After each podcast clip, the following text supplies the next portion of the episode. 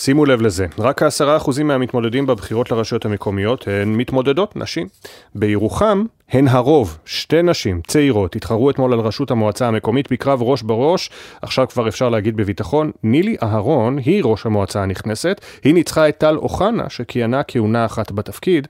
מאיה יהלום כתבתנו התלוותה לתושבי ירוחם לאורך יום הבחירות, ושמעה את התושבים שלא מבינים למה אנחנו כל כך מופתעים מהקרב הנשי בירוחם.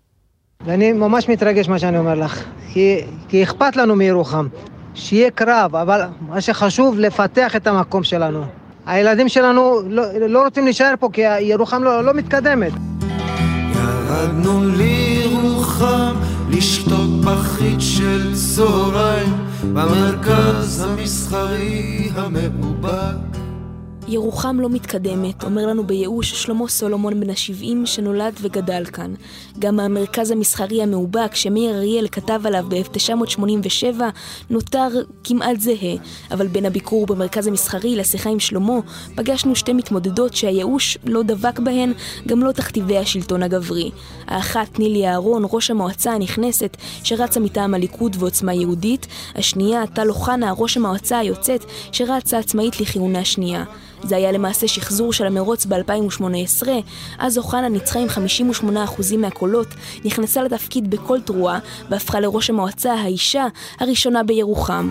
ירוחם, ירוחם, מקום כזה מיוחד בעולם. הרבה מים עברו מאז באגם ירוחם, חובת ההוכחה נכנסה לתוקפה, ומי שנחשבה ברמה הארצית למנהיגה ששוברת קירות זכוכית, ספגה בביתה צרורות של ביקורת. 62 שנה שאני פה, אני לא רואה שום דבר שזז פה. היא רק עשתה חפירות והחליפה אה, ריצוף. ירוחם, אה, במקום להתקדם, חזרה עוד לימי הקמתה. אין פה צמיחה כלכלית. בתקופה האחרונה נסגרו פה שלושה מפעלים. גם אהרון ספגה ביקורת לאחרונה כשהציגה על שלטי חוצות את מספר 2 ברשימתה, מיכל דיין, מבלי להבהיר כי זו נפסלה מההתמודדות על ידי משרד הפנים. אבל המומנטום כבר השתנה.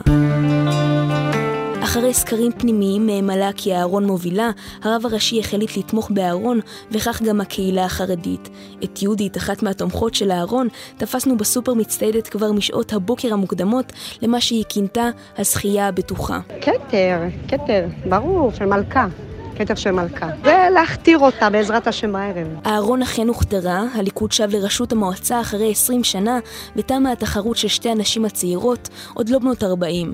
אנחנו אוהבים להיות מופתעים מהכוח הנשי והרענן שהפציע בעיירה הדרומית, עבור התושבים זה כמעט מובן מאליו. לאנשים יש אה, סטיגמה של שנות ה-50 על ירוחם, ירוחם השתנתה לבלי הכר, נשים זה כוח איכותי וחזק. אך בסוף, מאחורי שלטי הבחירות שמתנוססים, החולצות והפליירים, מסתתר צורך ובקשה כנה למנהיגה המקומית שעלתה, אולי גם לכולנו. מי שתעלה צריכה לבוא לדפוק על השולחן.